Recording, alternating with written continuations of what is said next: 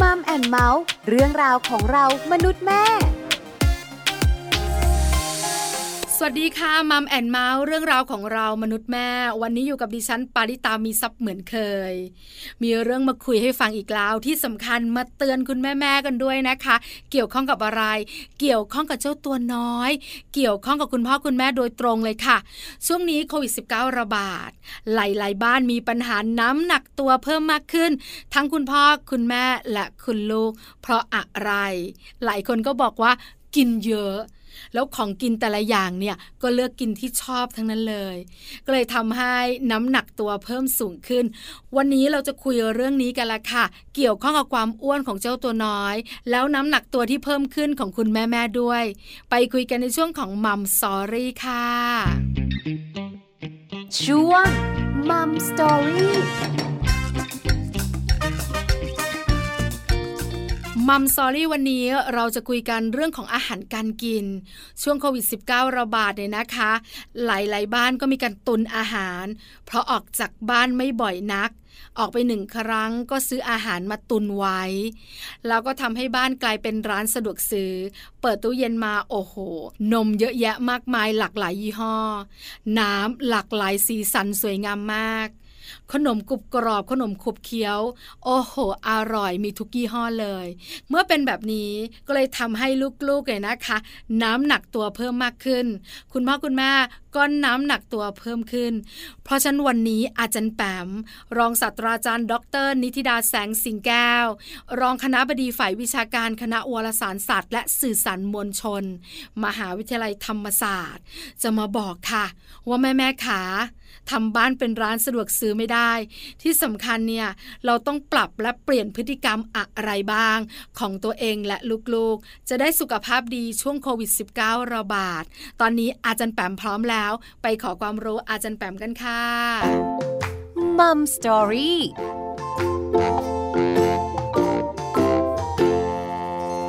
สวัสดีค่ะ อาจารย์แปมค่ะ สวัสดีค่ะน้องปลา สวัสดีคุณผู้ฟังทุกท่านค่ะ วันนี้มัมแอนเมาส์ได้คุยกับอาจารย์แปมอีกแล้ว วันนี้เราจะคุยกันเรื่องของเจ้าตัวน้อย โดยเฉพาะโภชนาการของลูกของเรา อาจารย์แปมคะอะไรทำให้อาจารย์แปมอยากคุยเรื่องนี้ เด็กๆเเดี๋ยวนี้อ้วนมากยิ่งขึ้นหรอคะ จริงๆแล้วจุดที่อยากชวนคุยเป็นเรื่องการกินเลยค่ะ เข้าใจว่าน่าจะถูกใจน้องปลานะคะ แล้วก็คุณผู้ฟังทุกๆท่านค่ะ แต่เรื่องการกินนี่แหละที่มันจะส่งผลเนาะคือถ้าเกิดว่ากินดี กินมีประโยชน์เนี่ยแน่นอนมันก็ช่วยเสริมความแข็งแรงนะคะ แล้วก็พัฒนาการต่างๆ แต่ว่าสิ่งที่น้องปลาเปิดหัวไม่ใช่เลย คือเป็นการกินในมุมที่น่าเป็นห่วง นะคะ ในภาพของความเป็นสังคมไทยมากกว่า เพราะว่าน้องตาทราบไหมคุณผู้ฟังทราบไหมคะว่า ประเทศไทยเนี่ยคือติดอันดับเรื่องของการมีเด็กอ้วนนะคือจริงๆแล้วในแง่ของความเป็นอาเซียนนะหรือว่าการเป็นโครงร่างที่ไม่ได้ใหญ่มากนะแบบคนไทยแบบเซาท์อีสเอเชียเนี่ยแบบนี้เนี่ยมันไม่น่าจะดูอ้วนหรือว่าดูแล้วไม่เฮลตี้ดูแล้วไม่ค่อยแข็งแรงแต่ปรากฏว่าเด็กไทยเนี่ยมีภาวะน้ำหนักเกินนะคะ แล้วก็ส่งผลกลายเป็นเด็กอ้วน เยอะมากพอสมควรนะคะ โดยที่มีข้อมูลจากระบบเฝ้าระวังของสาธารณสุขค่ะน้องปลาบอกว่าเด็กเล็กนะคือ0ูนถึงหปีเนี่ยคือก่อนที่จะเข้าโรงเรียนเนี่ย มีภาวะน้ำหนักเกินแล้วก็อ้วนเนี่ยร้อยละ8.7คือร้อยคนเนี่ยตีสักแปดเก้าคนนะที่เป็นโรคอ้วนอ้วนคืออ้วนเกินนะเกินมาตรฐานเกินไอ้ชาร์ตสีชมพูสีฟ้า ที่เขากำหนดให้เวลาที่เราพาลูกเราไปชั่งน้ำหนักว่าส่วนสูง หรือไปรับวัคซีนตามปกตินะคะ ในขณะที่พอ กระเถิบมาเป็นเด็กวัยเรียนน้องปลาคือหกถึงสิบสี่ปีเนาะเป็นวัยที่กำลังจะสูงนะคะกำลังจะแบบแข็งแรง ถ้าเป็นผู้ชายก็เริ่มเป็นหนุ่มเนาะผู้หญิงก็เริ่มเป็นสาวเนี่ย พบว่าร้อยละสิบเอ็ดนะคะ ที่มีภาวะอ้วน ถ้ากระเถิบขึ้นไปอีก คือเป็นช่วงวัยรุ่นสิบห้าถึงสิบแปดปีเนี่ยอ้วนร้อยละสิบสามจุดห้าซึ่งตรงนี้เนี่ยมันก็เป็นตัวเลขที่ เอ้ย ก็น่ากังวลไหมอะว่ามันเกิดอะไรขึ้น เพราะว่าเด็กไทยเนี่ยคือหนึ่งอันแรกเนี่ยเรารู้อยู่แล้วว่าอาจจะไม่ได้เป็นพันสูง แล้วถ้าเกิดว่าเป็นแบบกลางๆหรือว่าเตี้ยแล้วยังอ้วนอีกเนี่ย คือมันไม่ใช่แค่เรื่องของบุคลิก นะคะหรือว่าภาวะร่างกายอย่างเดียว แต่ว่ามันส่งผลกับเรื่องของสุขภาพนะคะ ซึ่งถ้าเกิดว่าเราติดตามข่าวส่วนที่มันเป็นงานวิจัยหรืองานสำรวจนะคะน้องปลาก็จะเห็นว่าประเด็นเนี้ยทางกระทรวงสาธารณสุขเองทางกรมอนามัยเองหรือว่าทางผู้ใหญ่เนี่ยให้ความสำคัญมาก ๆ เลยว่าเฮ้ยเราจะต้องช่วยกันเนาะในฐานะที่เป็นหน่วยเล็ก ๆ ของสังคมค่ะในความเป็นครอบครัวที่จะช่วยกันดูแลนะคะ แล้วก็ป้องกันไม่ให้เกิดภาวะความอ้วนหรือว่าอ้วนเกินมาตรฐานสำหรับเด็กที่เป็นลูกหลานเราค่ะน้องปลา อาจารย์แปมพูดเห็นภาพเลยนะคะ หลาย ๆ บ้านหันมามองลูกหลานตัวเอง เอออ้วนจริง บางคนอาจจะมองด้วยตาเปล่านะ ก็สมส่วนดีไม่อ้วนช่างน้ำหนักค่ะอาจารย์แปม อ้วนเชียน้ำหนักเกินอย่างน้อย 4-5 กิโลกรัม เพราะฉะนั้นเนี่ยวันนี้เราจะคุยเรื่องนี้กันเนี่ยนะคะ ความอ้วนของเจ้าตัวน้อย การกินของเจ้าตัวน้อย ในปัจจุบันนี้การต้องถามอาจารย์แปมแบบนี้ว่าเด็กอ้วนเยอะมาก ทั้งก่อนวัยเรียนวัยเรียนวัยรุ่นเนี่ยนะคะ อาจารย์แปมคิดว่าสาเหตุเกิดจากอะไรอะคะคือด้านนอนเลยพอพูดถึงเรื่องของภาวะอ้วนนะคะ มันก็จะมี อยู่สองอย่างนะ คือสิ่งที่ร่างกายรับเข้าไป กับสิ่งที่ร่างกายเอาออกมา ว่ามันสมดุลกันหรือเปล่าใช่ไหมคือคิดเอาง่าย ๆ แบบนี้ ก็ต้องมานั่งดูค่ะว่าไอ้สิ่งที่ร่างกายรับเข้าไปเนี่ย มันมีอะไรบ้าง คือถ้าเกิดว่ามันเป็นแบบเนื้อนมไข่อะนึกออกมาอย่างที่เราเรียนกันมาเรื่องของโภชนาการอาหารห้าหมู่เนาะมันก็ไม่น่าจะทำให้เจอภาวะอ้วนได้นะคะ แต่ปรากฏว่ารู้ไหมว่ามันมีรายงานสุขภาพคนไทยเมื่อปีที่ผ่านมา เขามีการสำรวจพฤติกรรมการเลือกซื้ออาหารสำหรับเด็กไทยนะคะ พบอย่างนี้น้องปลาบอกว่าคือส่วนใหญ่เด็กไทยเนี่ย ซื้ออาหารตามความชอบแล้วก็คุณพ่อคุณแม่ก็แล้วแต่แล้วเดี๋ยวนี้แหมสะดวกซื้อก็สะดวกจริง ๆ คือไปบางเส้นนี่เรียกว่าไม่ใช่ร้านเดียวนะสองร้านสามร้านนี่เป็นแหล่งชุมนุมชนนะคะคือเข้าร้านนี้แล้วลืมเนี่ย ไม่เป็นไรไม่ต้องเดินกลับไปอะ เดินไปอีกหน่อยหนึ่งได้เข้าร้านใหม่แล้วนะคะคือเรียกได้ว่ามันไม่ขาดมือใช้อย่างนั้นก็แล้วกันนะคะ แล้วก็ปรากฏว่าพอเข้าไปแล้วเนี่ยแทนที่เราจะซื้ออะไรที่มัน เข้าไปในร่างกายเราดีอะกลายเป็นว่าเราก็มักจะตามใจปากตามใจความชอบ ซึ่งพบว่าร้อยละ27.7 นะ ที่เรียกได้ว่าซื้ออาหารตามความชอบที่อยากกิน แล้วก็เน้นที่รสชาติเป็นหลัก นี่พอรสชาติเนี่ยแน่นอนมนุษย์ก็ไม่ค่อยจะชอบกินอะไรจืดๆเนาะก็จะเน้นเรื่องอาหารหวาน นะไม่หวานไปก็เค็มไปไม่เค็มไปก็เผ็ดไป คือมันกลายเป็นว่าไอ้ส่วนเกินต่างๆ เหล่านี้ค่ะ มันเข้าไปสะสมเนาะแล้วก็ไปมีผลนะคะกับร่างกายของเรา แล้วเด็กเล็กเนี่ย บางบ้านบอกแบบนี้น้องปลา บอกว่าที่บ้านกินนมตลอดเลยค่ะ แต่ปรากฏว่าพอคุยไปคุยมาเด็กอ้วนเนี่ยเพราะกินนมแต่ไม่ใช่นมปกตินะ เป็นนมหวาน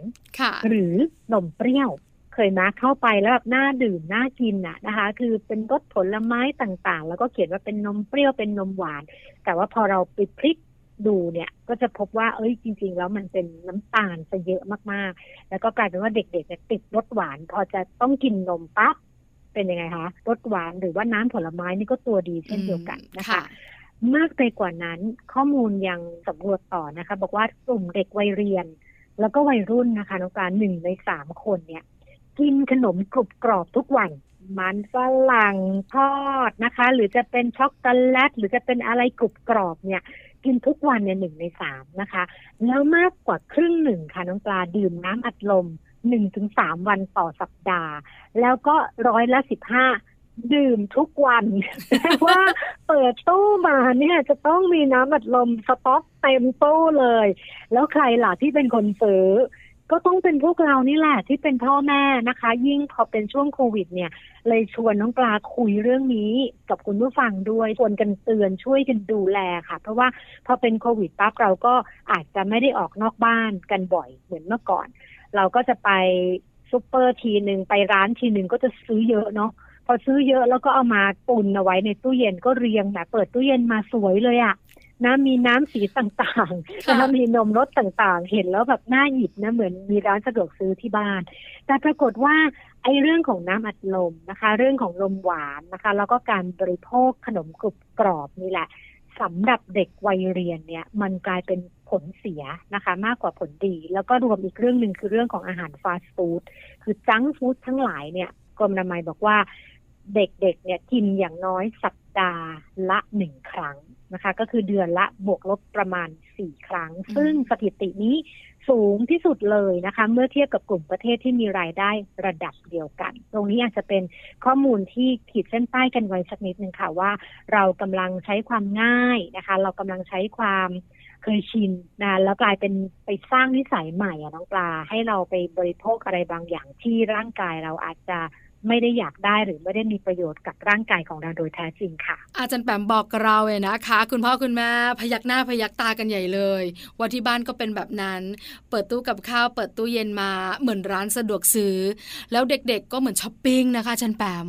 เดี๋ยวกินไอ้นี่เดี๋ยวกินไอ้นั่นนมโรงเรียน ไม่กินเลย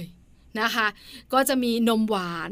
แล้วส่วนใหญ่นมหวานมันอร่อย มีหลายรสชาติ เด็กๆก็จะติดหวาน พอให้ดื่มนมจืดแบบเนี้ย เด็กๆก็จะไม่กินด้วย ที่สำคัญเนี่ยนะคะ ขนมกรุบกรอบ คุณพ่อคุณแม่เนี่ยไม่รู้นะคะฉันแปม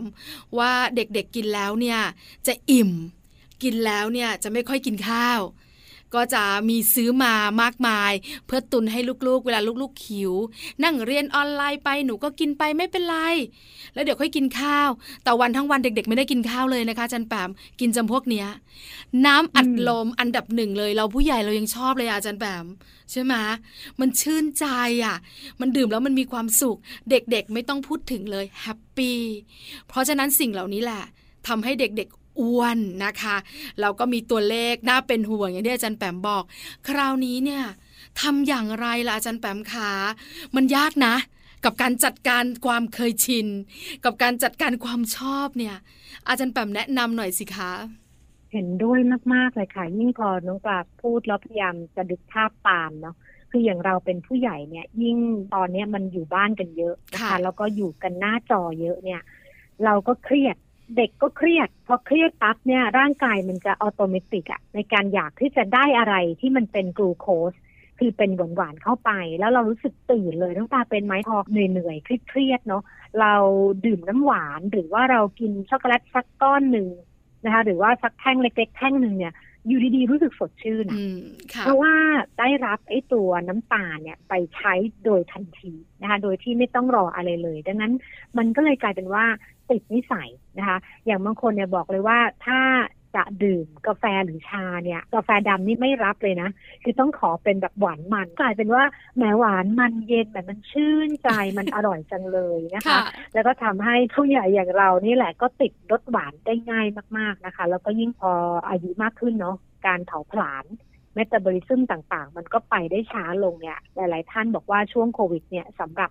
สุขภาพตัวเองเนี่ยในความเป็นผู้ใหญ่เนี่ยเห็นชัดเลยว่า มันแย่ลงนะคะ ไม่ว่าจะเป็นระดับน้ำตา ระดับความดันนะคะ หรืออะไรต่างๆ ที่ทำให้เรารู้สึกว่าเราไม่แข็งแรง อันนี้คือของผู้ใหญ่นะคะที่วันนี้ชวนคุยเนี่ย เป็นประเด็นเด็ก ๆ ก็จริงเนาะแต่ว่าต้องสะท้อนไปถึงผู้ใหญ่ด้วยกรณีตอนแรกเลยเนี่ย ชวนน้องปลาคุยแบบนี้ว่า พฤติกรรมอ้วนเนี่ยมันเกิดได้สองทางเนาะคือส่วนที่เอาเข้าไปกับส่วนที่เอาออกมา ตอนนี้ไอ้ส่วนที่เอาเข้าไปเนี่ยเราแตะกันไปในเรื่องของอาหารนะคะแล้วก็เครื่องดื่มเนาะหวานหวานที่มันไม่มีประโยชน์เนี่ย ก็ต้องดูว่าบางครั้งเนี่ยไอ้ที่เอาเข้าไปเนี่ย เยอะเกิน แต่ที่เอาออกไปเนี่ยเยอะมากกว่า เช่น เด็กๆ ได้ออกกำลังกายนะเด็กๆ ได้วิ่งเล่นได้ปล่อยพลังเต็มที่เนี่ย บางทีถัวๆไป สังเกตเนาะพอเด็กเริ่มอ้วนเนี่ย แล้วถ้าเกิดว่าอาเปิดโควิด หรือว่าช่วงนี้เขามีโอกาสได้ไปวิ่งเล่นเต็มที่เนี่ยแป๊บเดียวลงละไม่เหมือนผู้ใหญ่ ผู้ใหญ่นี่แหมรู้สึกว่าช้านะคะคือไขมันตรงพุงนี่กว่าจะลงได้เนี่ยรู้สึกว่าช้า แต่กับเด็กๆ ลูกหลานของเราเนี่ยลงเร็วนะอันนี้คือเป็นเรื่องของ balance ในแง่ของการออกกำลังกาย แล้วพอมาเป็นช่วงนี้เนี่ย พอเขาไม่ค่อยได้ออกกำลังกายเนี่ยไอ้สิ่งที่มันเอาเข้าไปมันก็เลยกลายเป็นการ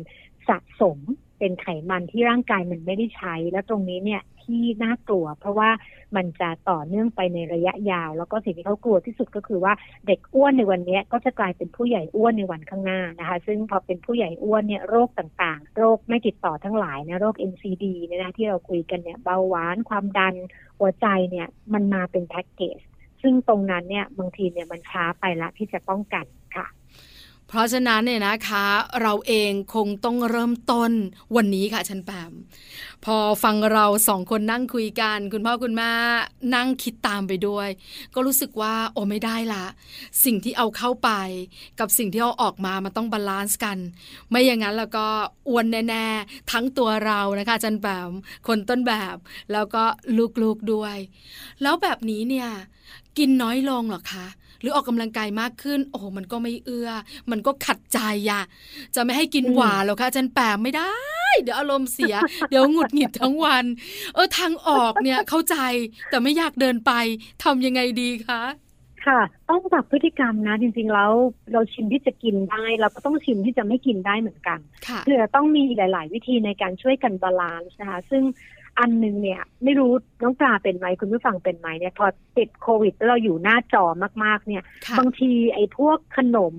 อาหาร junk หรืออะไรต่างๆเนี่ยมันเด้งขึ้นมาหาเราตลอดเวลาเลยอืมโฆษณาใช่ไหมคะค่ะขนมกรุบกรอบน้ำหวานจังฟู้ดถ้าเห็นแล้วมันน่ากินไปหมดเลยอะ่ะเราก็ง่ายเนอะกดสั่งกดสั่ง ตรงนี้แหละจะเป็นการเพาะพฤติกรรมนะคะ แล้วก็นิสัยที่ต้องบอกว่าไม่ดีกับ สุขภาพมาก ๆสำหรับเด็กก็เช่นเดียวกันนะเขาอยู่หน้าจอเยอะนะคะ ไม่ว่าจะเรียนออนไลน์ก็ดีหรือว่าหาข้อมูลดู YouTube ดูการ์ตูนอะไรของเขาเนี่ย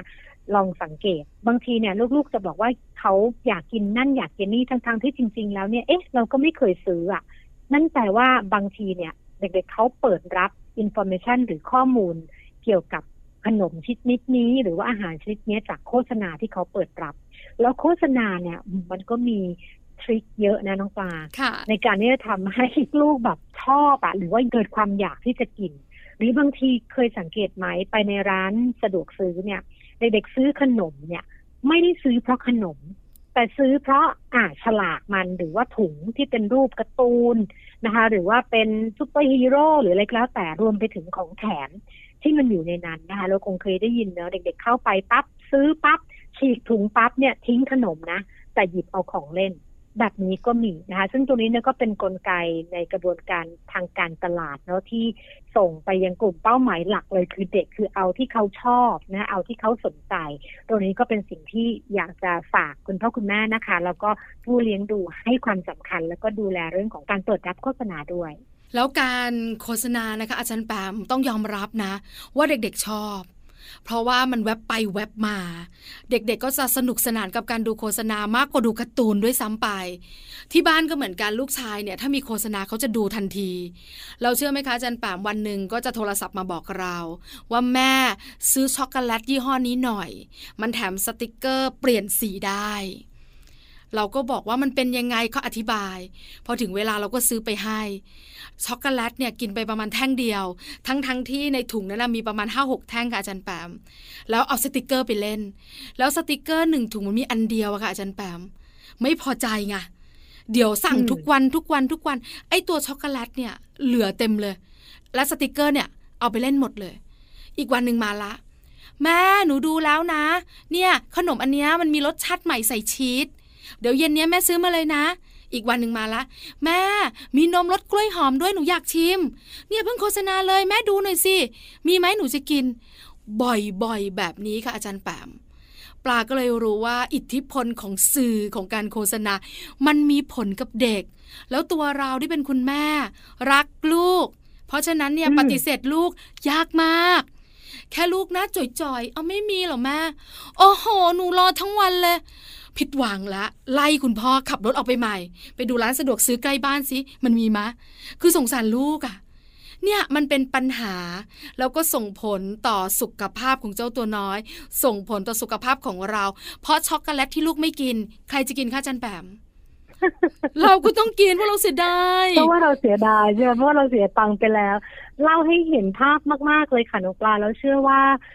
น่าจะตรงใจนะกับบ้านที่กำลังฟังอยู่ด้วยอะ่ะ คือบางทีเนี่ย เราก็รู้แหละว่ามันไม่ดีอะ่ะ เราก็รู้ว่ามันไม่ได้มีประโยชน์ แต่ว่าเราก็ซื้อนะคะเพราะว่าแหมอยากจะเห็นรอยยิ้มของลูก หรือว่าอยากทำให้ลูกเรามีความสุขอะไรแบบนี้นะคะดังนั้นเนี่ยตรงนี้เนี่ยถ้าจะปรับตรงนี้นะคะ ไม่ใช่ปรับลูกนะ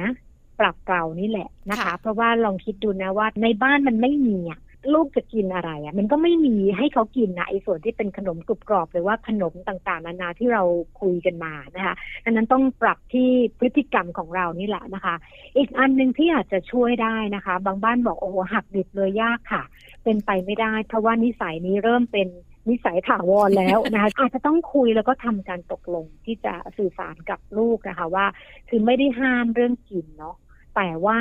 ถ้าเมื่อไหร่หนูหิวเนี่ย แม่ขอให้หนู ใส่ของที่มันมีประโยชน์ก่อน คือบางทีเด็กๆจะติดแบบนี้พอหิวปั๊บหรือรู้สึกว่าท้องว่างหรือรู้สึกอยากอะไรสักนิดหน่อยเนี่ยจะวิ่งไปหาขนมถุงค่ะนะคะหรือว่าจะไปหาอะไรที่มันหวานๆแล้วยิ่งขนมถุงเนี่ยไม่ว่าจะเป็นมันฝรั่งทอด หรือว่าเห็นเด็ก ๆ ซื้อกันจังเลยน้องปลาไอพวกเยลลี่อะพอกินเข้าไปอะ มันไปพองอะ มันทำให้เราหายหิวนั้นโอกาสที่กระเพาะเล็กๆของเขาเนี่ยจะได้ไปรับไอ้เนื้อนมไข่ ที่มันเป็นประโยชน์เนี่ยมันก็น้อยลงด้วยนะคะ ดังนั้นเนี่ยทำอย่างไร เชื่อว่าแต่ละบ้านมีเทคนิคหน้า ที่จะคุยกับลูกว่าเออถ้าเกิดว่าในตอนที่มันหิวเนาะขอให้กินนมที่มันเป็นประโยชน์หรือว่ากินข้าวเลยก็ได้ หรือว่ากินก๋วยเตี๋ยว หรือว่ากินของว่างอะไรที่แม่เตรียมเอาไว้ให้ก่อน แล้วพอ กินตรงนั้นเสร็จแล้วนะคะ หนูอยากจะกินเยลลี่ หนูอยากจะกินอะไรนิดหน่อยเนี่ยนะคะ ช็อกโกแลตอะไรเนี่ยก็คืออาจจะอนุญาตได้นะคะคือค่อยๆ ปรับกันไป อาจจะเป็นวิธีที่ดีกว่าการหักดิบ เพราะว่าถ้าเกิดหักดิบเนี่ยบางบ้านบอกโอ้โหแนะนำแบบนี้ทำไม่ได้แน่ๆ ซึ่งก็เข้าใจได้ เพราะว่าบางทีมันเป็นความเคยชินไปแล้วนะคะ ใช่ค่ะ สุดท้ายค่ะน้องปลาอีกอันหนึ่งที่อยากจะชวนคุยด้วยนะคะ เรื่องของสุขภาพกายแล้วต้องเป็นเรื่องของสุขภาพช่องปาก อันนี้ก็สำคัญมากๆนะคะ คุยกับคุณหมอฟันหลาย ๆ ท่านเนี่ยบอกว่าช่วงโควิด เนี่ยบางทีเลื่อนเนาะพอเป็นหมอฟันก็เลื่อนกัน เพราะว่าติดโควิดด้วยอะไรด้วย แต่พอกลับมาเจอกันอีกทีนึงเนี่ยโหเด็ก ๆ ฟันผุฟันไม่แข็งแรง เพราะว่าส่วนหนึ่งเนี่ยขาดความใส่ใจอะในการดูแลสุขภาพปากนะคะสุขภาพช่องฟันทั้งหลายนะคะแล้วยิ่งถ้าเกิดไปเจอปัจจัยเรื่องของอาหารหวาน นะช็อกโกแลตขนมนมเนยต่างๆ แล้วยังแปรงฟันไม่ถูกสุขลักษณะเนี่ย เดี๋ยวลูกของเราจะทั้งอ้วนทั้งฟันผุนะคะ ดังนั้นอาจจะต้องฝากเอาไว้สำหรับผู้ปกครองที่ฟังอยู่ช่วยๆกันดูแลลูกหลานของเราค่ะ เห็นด้วยกับอาจารย์ปามนะครับ ลูกชายปลาเนี่ยกว่าจะให้เขาได้รู้ว่า ฟันของเขาสำคัญต้องดูแลแบบไหนอย่างไร ฝึกเป็นนิสัยเนี่ยใช้เวลากันนานมากตั้งแต่เด็ก จนวันเนี้ยอืมมีอยู่วันหนึ่งป้าเขามาแล้วก็บอกว่าหนูหิวไหมกินนมไหมลูก เดี๋ยวไปเอานมมาให้ จะได้หายหิวเขาหันมาบอกป้าว่า จะกินได้ยังไงป้า หนูแปลงฟันแล้ว เออมันก็ทำให้เรารู้ว่าอ๋อเขารู้ว่า ช่องปากของเขาเนี่ยถ้าเขาแปลงฟันก่อนนอนแล้วเขาจะไม่กินอะไรเลย เพราะว่าเขาไม่เคยมีปัญหาฟันผุ เวลาฟันของเขาหลุดตามธรรมชาติเขาจะไม่เจ็บเลย พอหลุดเสร็จอืมมันงอกใหม่ทันที หลุดเสร็จมันงอกใหม่ทันที เหมือนว่าเขาไม่เคยโดนล้อว่าหล่อลี่เขาก็เลยรู้ว่า อ๋อ แบบนี้ไงที่แม่สอนแล้วทำทุกวันน่ะทำให้ฟันของเขาดี เขาไม่เจ็บปวด มันก็เลยฝึกเป็นนิสัยได้ แนะนำคุณพ่อคุณแม่หลาย ๆ ครอบครัว ลองฝึกลูกให้เป็นนิสัย แล้วถ้าเด็กๆไม่เจอกับตัวเองอะยังไงก็ไม่เชื่อเราค่ะอาจารย์แปม ปวดฟันเมื่อไหร่อันนี้นะเห็นด้วยจะแบบว่าค่ะทรมานเมื่อไหร่เห็นด้วยจะแบบหนูเข็ดแล้วแม่หนูไม่เอาแล้วแม่แล้วได้เจอผลดีกับตัวเองเมื่อไหร่ ก็จะรู้สึกว่า เออเขามาถูกทางแล้ว อันเนี้ยอืมเป็นเรื่องที่คุณพ่อคุณแม่หลาย ๆ ครอบครัวเนี่ยอาจจะนึกไม่ถึง อาจจะคิดว่าบอกเขาแล้วเขาจะฟัง ยากนะ ยิ่งเป็นช่วงประถมนะคะอาจารย์แปมเป็นตัวเองสุดฤทธิ์อะยากมากกับอันนี้เรื่องเห็นด้วยนี้เลยใช่ไหมคะจริงค่ะ เห็นด้วยเลยค่ะ ต้องค่อยๆกูค่อย ๆทำความเข้าใจเนาะแล้วก็พอเขาเห็นประโยชน์อะคือด้วยประสบการณ์ของเขาเองแล้วเนี่ย คราวนี้เนี่ยมันจะติดเป็นนิสัยที่เราไม่ต้องปากเปียกปากแฉะแล้วนะคะ อันนี้ก็จะเป็นสุขนิสัยเนาะที่ดีนะคะติดตัวเขาไปจนโตได้ค่ะ ใช่แล้วค่ะ เรื่องของนมก็เหมือนกันค่ะอาจารย์แปมคุณหมอเด็กบอกว่า นมหวานน่ะอยู่ในตู้เย็นน่ะเด็กไปซื้อมาไม่ได้หรอกคุณพ่อคุณแม่นั่นแหละอืมเพราะฉะนั้นถ้าอยากให้ลูกดื่มนมอะไร เอานมอันนั้นน่ะแช่ไว้ แรก ๆเขาก็แบบฮึดฮัดฮึดฮัดไม่กินหรอก แต่พอเขาอยากกินอะ เดี๋ยวเขาก็กิน พอเขากินบ่อยๆเข้าเนี่ยเขาก็จะห่างเรื่องของความหวานไป แต่อาจจะต้องให้เป็นบางครั้ง ไม่ใช่ว่าเลิกเลยอะไรอย่างเงี้ยอย่างที่อาจารย์แบบแนะนำว่า มันต้องมีบ้าง แต่ค่อยๆห่างออกไป ไม่อย่างนั้นแล้วก็เด็กๆจะดื่มนมหวานวันละสามกล่อง คุณแม่จะยิ้มกับอาจันแปมลูกฉันดื่มนม ลูกฉันต้องสูงแน่ๆเอ๊ะ วันเวลาผ่านไปทำไมลูกฉันออกข้างตลอดเลย เพราะฉะนั้นเนี่ยเรื่องนี้เป็นเรื่องสำคัญแล้วคนสำคัญคือคุณพ่อคุณแม่ ที่จะปลูกฝังเจ้าตัวน้อย อาจารย์แปมขาสุดท้าย อาจารย์แปมอยากฝากอะไรเพิ่มเติม เกี่ยวข้องกับประเด็นที่เราคุยกันเชิญค่ะอาจารย์แปมค่ะ ทั้งหมดที่พูดมานะคะ ก็เรียกว่าช่วยกันดูแลลูกหลานของเรานะคะ แล้วก็อาจจะมีส่วนเสริมสักนิดนึงค่ะว่าอาจจะฝึกให้เขารับประทานผลไม้อะคือผลไม้ไทยอะที่มีรสหวานแต่ว่ามันปลอดภัยกับร่างกายนะคะ แล้วก็แคลอรี่มันไม่ได้เยอะมากเนี่ยชมพู่ฝรั่ง แอปเปิลนะคะ หรือว่าถ้าจะเป็นผลไม้ตามฤดูกาลต่างๆ เนี่ย ก็จะเป็นการได้ความสดชื่นนะได้ความหวานแต่ในขณะเดียวกันคือมันไม่ได้ทำร้ายร่างกายอาจจะต้องค่อยๆ balance เรื่องของการกิน แล้วก็สุขอนามัยสุขลักษณะต่าง ๆนะคะ แล้วก็หวังว่าคือจะได้เติบโตเนาะตามมาตรฐานนะคะ แล้วก็ไม่เป็นโรคไม่ติดต่อไม่ว่าจะเป็นโรคอ้วนนะคะโรคหัวใจโรคเบาหวาน เป็นความดันต่างๆ เมื่อเขาเติบโตขึ้นค่ะฝากไว้ด้วยค่ะวันนี้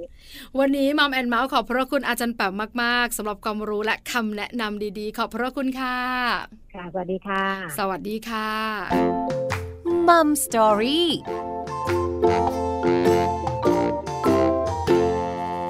อบพระคุณอาจารย์แปมมาก ๆ นะคะ รองศาสตราจารย์ ดร นิติดาแสงสิงแก้ว รองคณะบดีฝ่ายวิชาการคณะวารสารศาสตร์และสื่อสารมวลชน มหาวิทยาลัยธรรมศาสตร์ วันนี้คุณแม่ๆเริ่มฉุกใจคิด